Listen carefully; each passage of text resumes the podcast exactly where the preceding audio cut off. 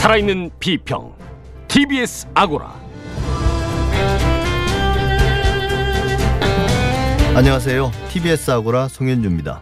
한 아세안 정상회의가 끝났습니다. 아세안 10개국 정상이 부산에 모였습니다만 우리 언론은 생각보다 큰 관심을 두지 않았던 것 같습니다. 문재인 대통령의 외교에 대해 무관심한 걸까요? 아세안 국가들이 중요하지 않다고 생각하는 걸까요? 주마가평에서는 먼저 한 아시안 정상회의에 대한 TBS와 우리 언론의 보도는 어땠는지 살펴보겠습니다. 언론의 임무를 한마디로 말하자면 시민의 알 권리를 충족시키는 것입니다. 하지만 그 과정에서 문제도 많습니다. 취재 대상에 대한 사생활 침해도 빈번하고 국민들이 알아서는 안 되는 것, 알 필요 없는 것, 알아서도 안 되는 것도 마구잡이로 보도하기도 합니다. 주마가평에서는 이 문제도 짚어보겠습니다. 지소미아, 일본의 수출 규제와 우리 정부의 지소미아 종료 통보. 지난 몇 달간 가장 중요한 외교 사안이었는데 오늘 사실과 진실의 관계 사진관에서는 언론 보도의 이면에 숨겨진 지소미아의 진실을 알아보겠습니다. TBS 아고라 지금 시작합니다.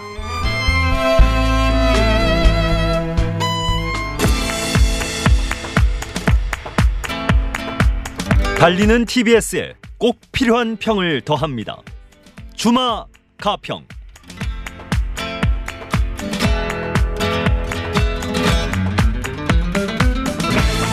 TBS의 쓴소리를 더하는 시간 주마가평 오늘 나오신 패널 소개해드리겠습니다. 이정환 미디어 오늘 대표 이종임 서울과학기술대학교 IT정책전문대학원 강사 어서 오십시오. 안녕하세요. 네, 안녕하십니까? 네 이번 주에 한 아세안 특별 정상회의가 개최됐습니다. 그 얘기 먼저 나눠보겠습니다. 문재인 정부가 2017년 신남방 정책을 선언하고 의욕적으로 동남아 국가들과의 협력을 강화해 왔는데요. 그래서 이번 뭐 한 아세안 정상회의도 어 2009년 그리고 2014년 정상회의에 비해서는 더 큰 의미가 있었던 것 같습니다. 두 분께서 한 아세안 정상회의에 대한 언론 보도 전체적으로 어떻게 보셨습니까? 네. 문재인 정부가 사실 가장 잘한 게 신남방 정책이다라는 네. 말이 나올 정도인데요. 우리가 동남아라고 하면 못 살고 그러면서도 물가가 싸고 여행 가기 좋은 나라 정도로만 생각하고 있는데요. 많은 사람들이 이번에 그 뒤늦게 깨닫게 됐을 텐데 이게 아시안이라는 게 10개 국가고 한 나라라고 치면 경제 규모- 규모로 세계 5위 그리고 GDP가 무려 3조 원에 육박하는 네. 굉장히 큰 경제 시장입니다. 인구도 6억 5천만 명이나 되고요. 이게 2025년까지 유럽연합처럼 아시안 공동체로 간다는 계획이라서 이번에 새로 이렇게 아시안의 그런 가능성을 많이 발견한 분들이 많은 것 같습니다. 그러니까 합쳐놓고 보니까 어마어마하게 큰 네네. 어떤 규모가 되는 것 같아요. 예. 네.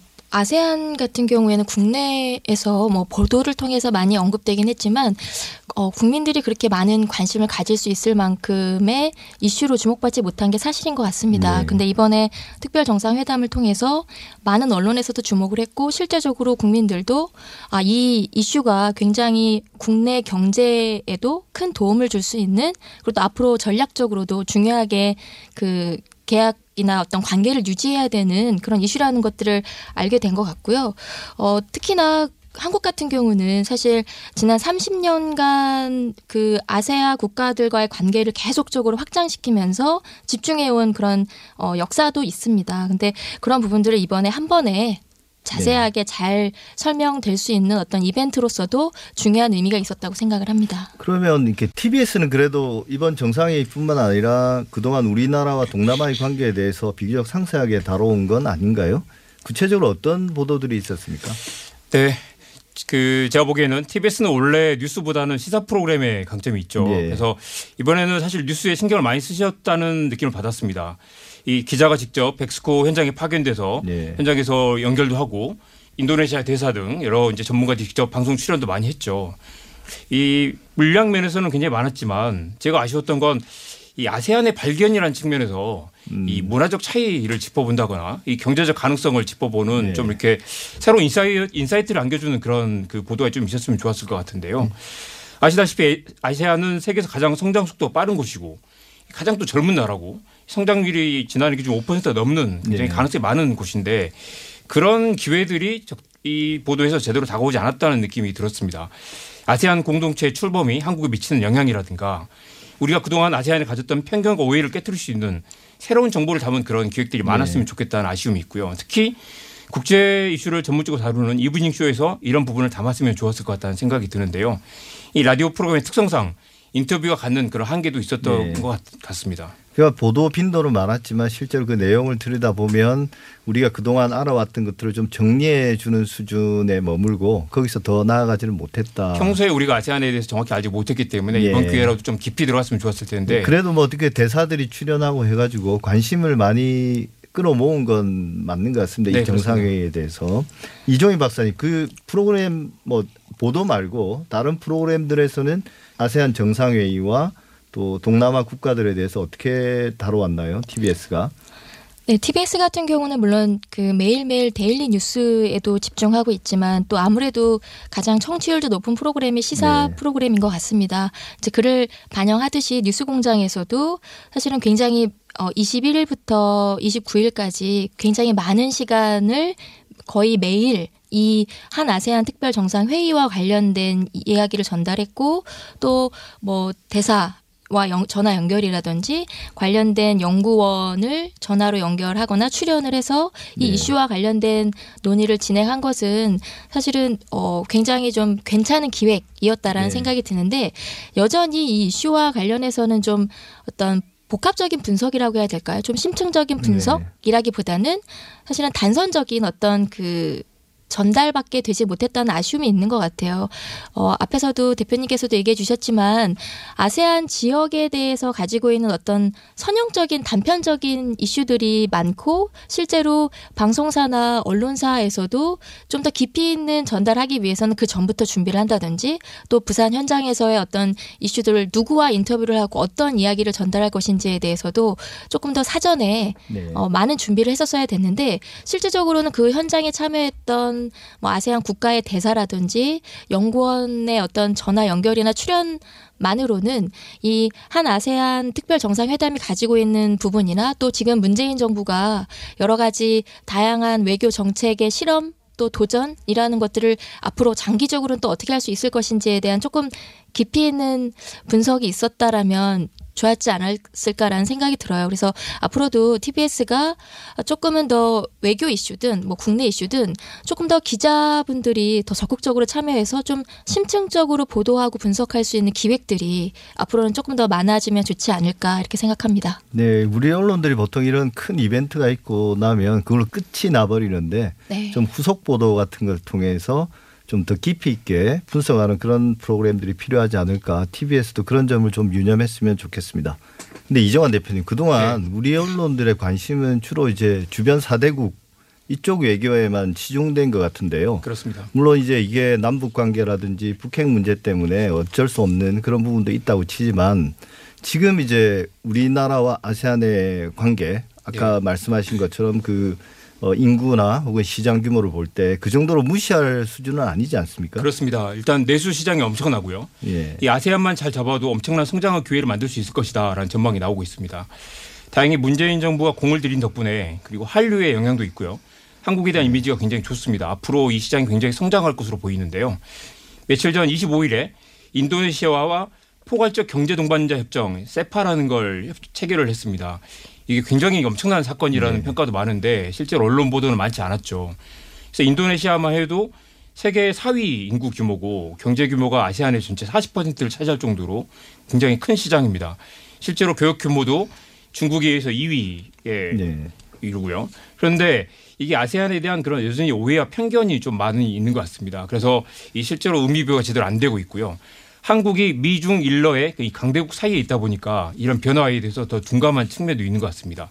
여전히 아세안을 단순히 노동력 시장이나 수출 기지로 보는 그런 시각도 많이 있는 것 같고요. 예. 우리 국민들도 사실 아까 말씀하신 것처럼 그 아세안 국가들 우리가 아세안 국가라는 말보다는 사실은 동남아라고 더 많이 네. 부르죠. 네. 이런 국가들을 뭐 관광지로만 경험하고 중요한 외교적 파트너 특히 경제 협력의 대상으로는 그동안 잘 보지 못했던 것 같은데요.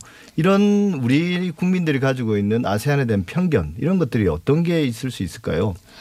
어, 저는 가장 기본적으로 사실은 어, 이런 모든 문제들이 대학 교육에서부터도 좀 살펴볼 네. 수 있다라는 생각이 들어요. 그래서 뭐 전공이라든지 외교와 관련된 부분들이 대체적으로 이제 사강 국가 중심으로 이루어지는 부분들도 네. 있고 실제적으로 일반 시민분들 같은 경우에도 이제 앞에 대표님께서도 말씀해 주셨지만 대체적으로는 그냥 어떤 노동력 이라든지 관광지 이렇게 굉장히 편중돼 있는 부분에 대해서만 집중하고 있는데 실제적으로 아세안 같은 경우는 미국과 중국이 세력 확장을 위해서 각축전을 벌이는 지역이기도 네. 합니다. 그게 꼭 경제적인 부분, 뭐 정치적인 부분 관련해서도 굉장히 중요한 어떤 그 지역이라는 것들을 볼 수 있고 또 하나는 이제 이 지역이 지금 경제 교류와 관련된 다양한 뭐 협약이라든지 성명서라든지 이런 것들이 이제 보도가 됐는데 실제적으로 한류와 관련해서도 콘텐츠 수출 뭐 여러 가지 극장이라든지 이런 것부터 시작을 해서 다양한 어떤 그 문화 한국의 문화를 교류할 수 있는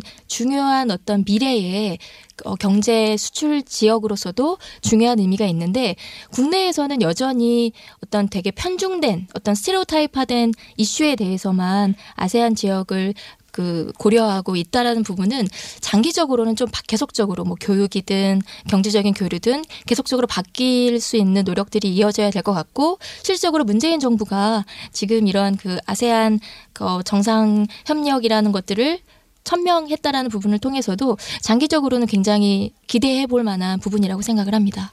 제가 주목했던 부분 중에 하나는요. 이 나라들이 이 PC를 건너뛰고 바로 모바일로 건너간 나라고요. 네. 인터넷을 건너뛰고 바로 무선 인터넷으로 진화한 그런 독특한 지형입니다. 이 젊은 사람들의 소셜 미디어 이해도 높고 실제로 그래서 한국에서 성공한 서비스를 인도네시아에 가져가서 대박을 네. 터뜨리는 경우도 많이 있고요.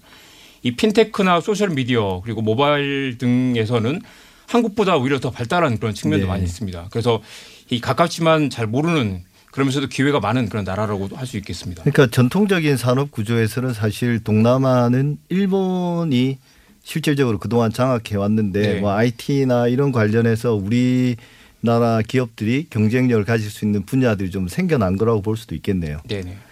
그리고 또 언론에서도 얼마나 많은 이 지역의 전문가들이 존재하는가 특파원이라든지 이제 네. 뭐 현지 교민과의 교류라든지 이런 것들도 사실은 아직은 많이 저는 부족하다라는 생각이 들고 이 부분도 장기적으로 계속 더 확장해 나가는 어떤 언론의 노력도 필요하다고 생각을 합니다.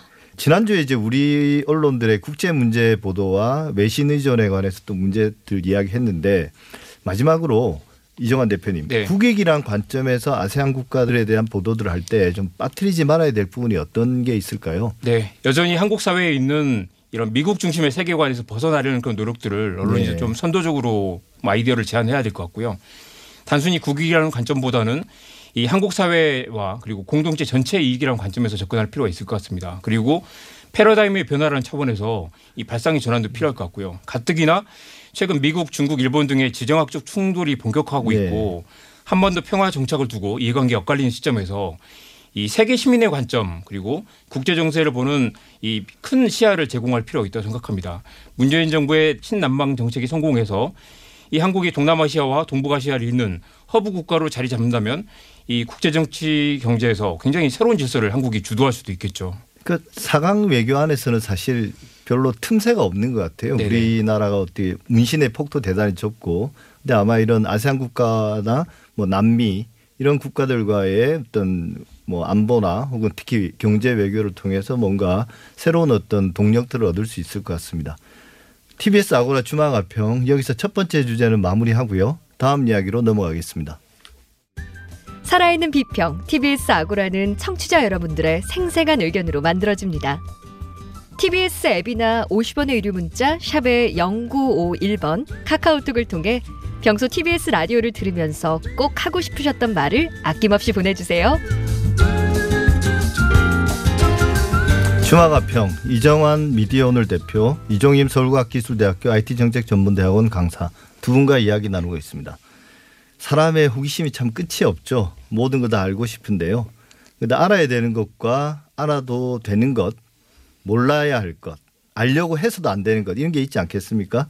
관련해서 먼저 이야기 나눠보고 싶은 것은 그 최근 젊은 여가수가 극단적인 선택을 했습니다. 어, 그 이유야 뭐 복합적이겠지만 결국 가장 은밀한 사생활이 언론을 통해서 가감 없이 여과 없이 드러난 것에서 비극이 시작된 게 아닌가. 어, 이, 이 현상에 대해서 이 사건에 대해서 어떻게 생각하십니까? 구하라 씨 같은 경우는 데이트 폭력의 피해자인데요. 그 과정에서 이 선정적인 보도와 인신 공격, 비난이 계속됐습니다. 이 악플이 문제라고도 할 수 있지만 이 언론의 선정적인 보도가 문제였고요. 이게 중요한 이슈라서 기사를 쓰는 게 아니라 기사가 쏟아지면서 오히려 이슈를 키우고 그러면서 계속 관심이 네. 늘어나니까 트래픽이 나오고 광고 매출이 늘어나니까 경쟁적으로 기사를 더 쏟아내면서 더욱더 선정적으로 비틀어서 기사를 쓰고 연예인을 난도질하는 그 악순환이 계속됐습니다. 이 문제는 이 공인이라는 개념도 잘못 이해되고 있는 것 같은데요. 이 사회 정의와 공익을 실현하고 도덕적이고 정당한 공적 활동으로 국민의 기감이 되어야 되는 존재가 공인이라고 한다면 이 구하라 씨나 과거 최진리 씨 같은 경우는 연예인이고 유명인이지만 공인이라고 할 수는 없죠. 이 공인의 경우에는 이 언론 보도를 통한 감시와 비판의 대상이고 이들의 보도가 이 국민 알 권리에 해당한다고 할 수 있지만 이 설령 공인이라고 하더라도 내밀한 사적 영역이나 그렇죠. 비밀 영역에 속하는 사람은 보호를 받아야 되고 굳이 보도해야 된다면 어, 개인의 인- 인격권과 명예를 침해할 이유가 있을 정도로 공공의 이익에 부합해야 되는 것이죠. 그런데 이 두 분의 경우는 전혀 그런 사안이 아니었, 네. 아니었습니다. 언론의 사생활 침해와 인권 침해 그리고 연, 여성 연예인에 대한 이 관음증적이고 폭력적인 보도 이게 반복되는 문제인데 이 정말 근본적인 변화가 필요하다고 생각됩니다. 그러니까 연예인이 공인이라 하더라도 공인의 공적 활동은 보도해도 되지만 그런 은밀한 사생활 같은 경우는 철저하게 보호해 줘야 되는데 그걸 계속 뉴스를 만들어내서 일종의 이제 언론 입장에서는 큰 재미를 보는 거겠지만 그 당사자 입장에서는 정말 지옥의 연속이었을 거란 생각이 듭니다.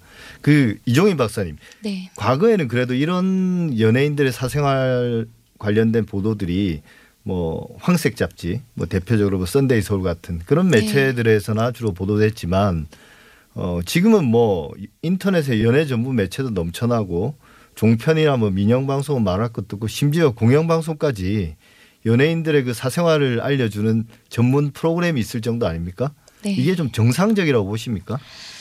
아, 네. 그 사실 한국 사회에서는 되게 오랜 동안 미디어라는 것이 이제 대중화되면서부터 연예인에 대한 보도가 굉장히 오랜 시간 이어져 왔습니다. 그래서 거기에 대한 여러 가지 문제에 대한 지적도 있었고 근데 이제 최근에 더 큰 문제는 앞에서도 언급을 해주셨지만 사실 SNS 시대에 뭐 채널도 너무나 많고 또 인터넷 을 통해서도 정보를 소비할 수 있는 상황이기 때문에 가장 많은 클릭 수나 또 시청률에 그 어떤 대중을 끌어들일 수 있는 소재 중에 하나가 사실은 유명 연예인인 것 같습니다. 네. 그리고 그들의 성공 사례보다는 그들의 어두운 면이나 실패 혹은 어- 굉장히 사적인 관계와 관련된 보도에 많은 언론이나 채널들이 집중하게 되면서 이제 재미를 보려고 하는 거죠, 네. 사실은. 근데 그것에 대한 어떤 기존의 어, 보도하지 말아야 될 매뉴얼에 대한 고려가 너무 없었던 것 같아요. 네. 특히 또 하나는 한국에서 특히 여성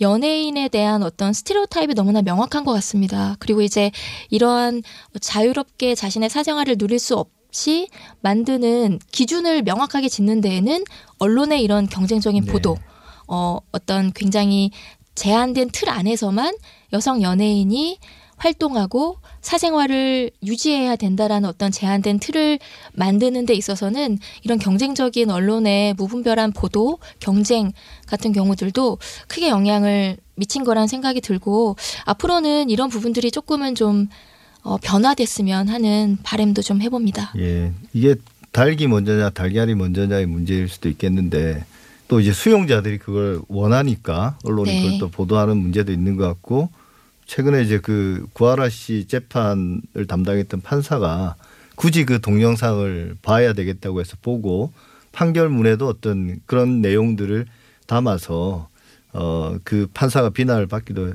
했었습니다 실제로 이정환 대표님 네. 그 언론이 연예인 사생활을 취재하는 방식도 문제지 않습니까? 취재 내용도 문제지만 네. 뭐 파파라치식 취재, 잠복하거나 며칠씩 미행을 하거나 그렇게 해서 사생활을 파헤치고 폭로 아닌 폭로를 하는 경우가 많은데요.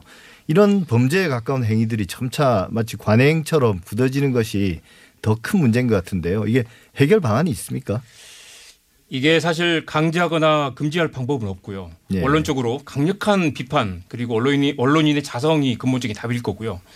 이 다만 명백하게 악의적이거나 차별적인 보도의 경우는 언론사라도 강력하게 처벌하는 그런 전례를 만들 네. 필요가 있을 것 같습니다.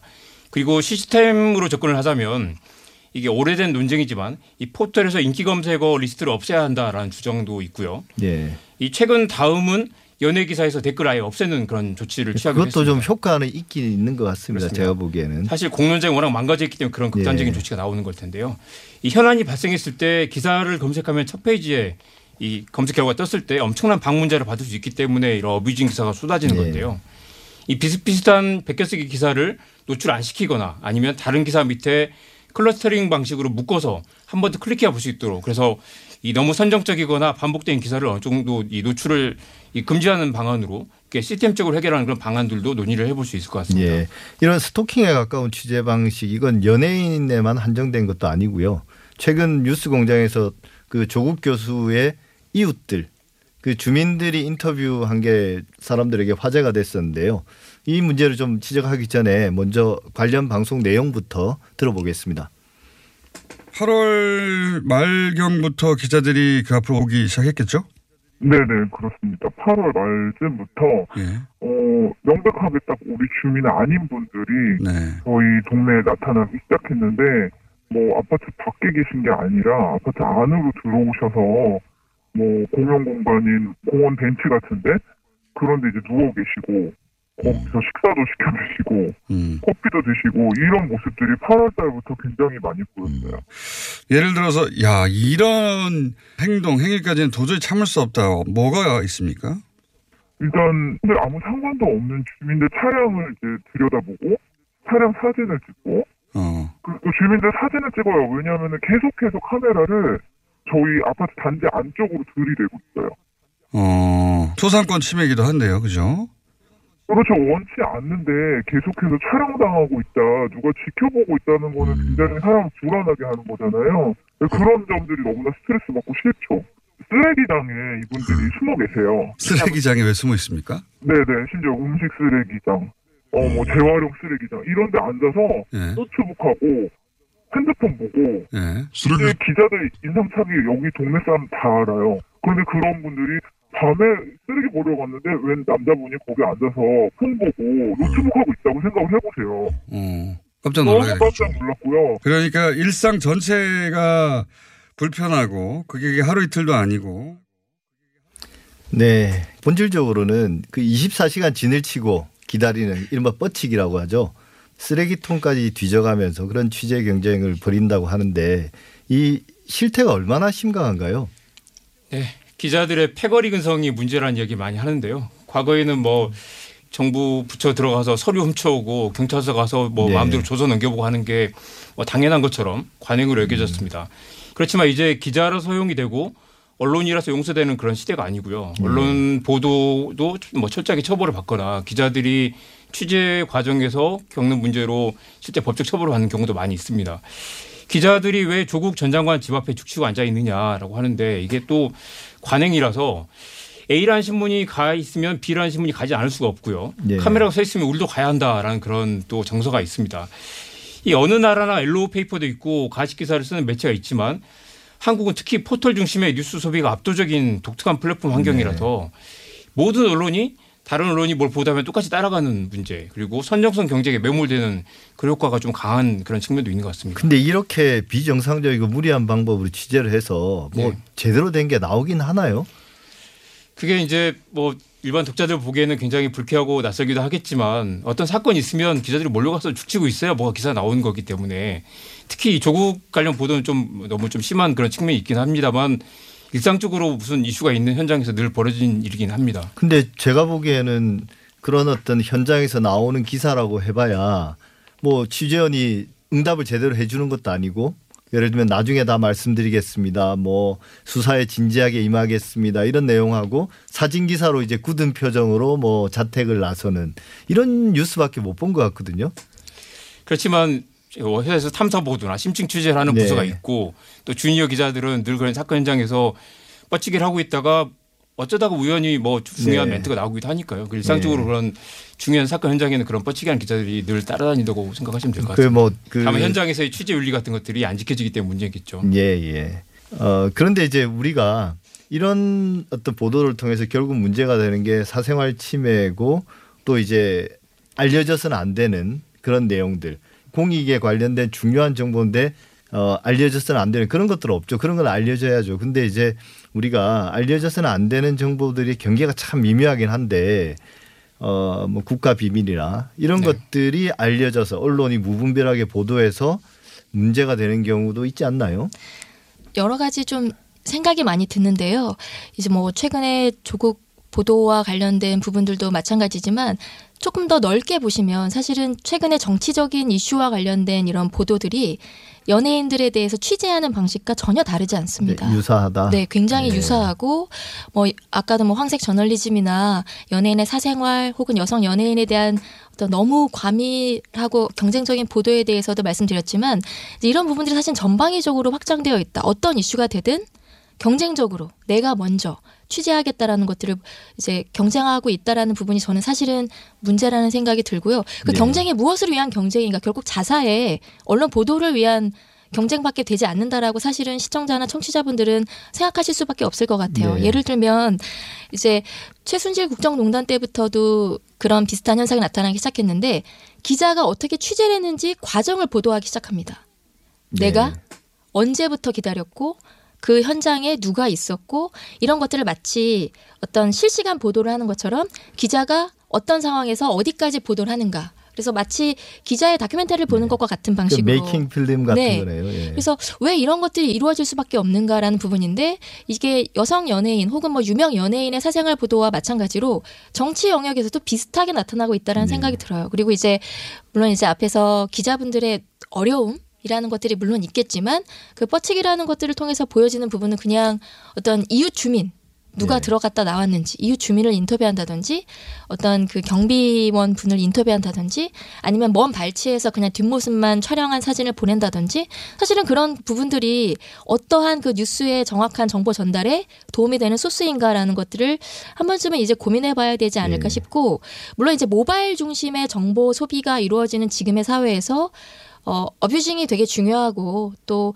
누구보다도 먼저 보도하는 것, 어떤 언론사보다 먼저 보도하는 것이 물론 이제 중요할 거라는 생각은 충분히 이해는 되지만 실제적으로 그것의 결과물이 어떤 정보로 나열되고 있는가라는 것들을 이제는 한번 고민해 봐야 되지 않을까 싶고 알 권리라는 부분의 어떤 이유를 들어서 어, 어디까지 정말 보도할 수 있을 것인지에 대해서는 이제는 그 언론사 내부적으로 사실 매뉴얼이 되게 많다고 전 얘기를 들었습니다. 예. 굉장히 자세한 매뉴얼이 있고 그 이미 언론에서도 이제 어떤 사생활 보호라든지 이런 이슈와 관련해서 내부적으로 매뉴얼을 굉장히 많이 만들었고 국가인권위원회라든지 뭐 다양한 어떤 정부 산하 기관에서도 매뉴얼을 배포하고 있거든요. 그래서 예.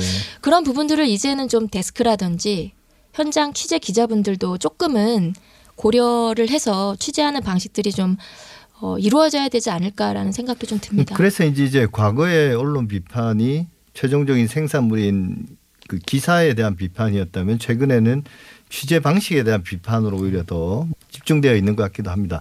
그 알 권리는 어떻게 저 이게 제가 드린 말씀은 기자들의 취재 가능도 이제 좀 혁파가 되거나 뭐 크게 개혁이 될, 될 부분이 있는 것 같고 우리나라 어떤 시스템 정부 혹은 이제 뭐 국가 전체로 놓고 볼 때 국민의 알 권리들이 얼마나 제대로 보장되고 있는가. 네, 정보 공개의 이익이 공익의 이익이 될 수 있는가라는 것들의 네. 기준으로 놓고 본다면 사실 정보 공개에 어려 그 선정하는 것들이 그렇게 어렵지는 않을 거란 생각이 들어요. 저는. 네. 근데 이제 지금 국내에서의 막 보도 경쟁이 심해지면서 오히려 국민들은 뉴스를 외면하게 되는 아 또 모든 채널들이 다 비슷하게 선정적으로 보도를 하다 보니까 네. 어디까지 카메라가 더 들어갈 수 있는가 기자가 어디까지 취재를 하러 떠났는가 마치 여정을 보여주는 것처럼 경쟁을 하는데 사실 그런 부분들은 시청자나 청취자분들 같은 경우에는 매뉴얼이 생겼거든요. 어떤 언론사를 신뢰할 것인지 네. 내가 어떤 기사를 신뢰할 것인지 이런 것들이 있기 때문에 물론 뭐 악플 얘기도 나왔고 어떤 어비징수라는 어떤 부분을 고려했을 때 이제 기자분들이 기사를 쓸때 고려하게 되는 부분들이 있긴 하겠지만 결론적으로는 기자의 직업을 어떤 비하하는 용어가 나올 만큼의 상황에 이르렀다라는 것들을 네. 고려해 볼 때 알 권리, 정보 공개라는 것은 결국에는 공익의 이익이 되는가 기자로서의 네. 어떤 저널리즘적인 원칙을 수행하고 있는가라는 것들 고려해 본다면 이제 저희가 이제 여기서 법적인 뭐 논의를 하기보다는 어떤 그 상식적으로 어, 규정되는 부분들은 분명히 존재한다라고 저는 생각을 합니다. 예.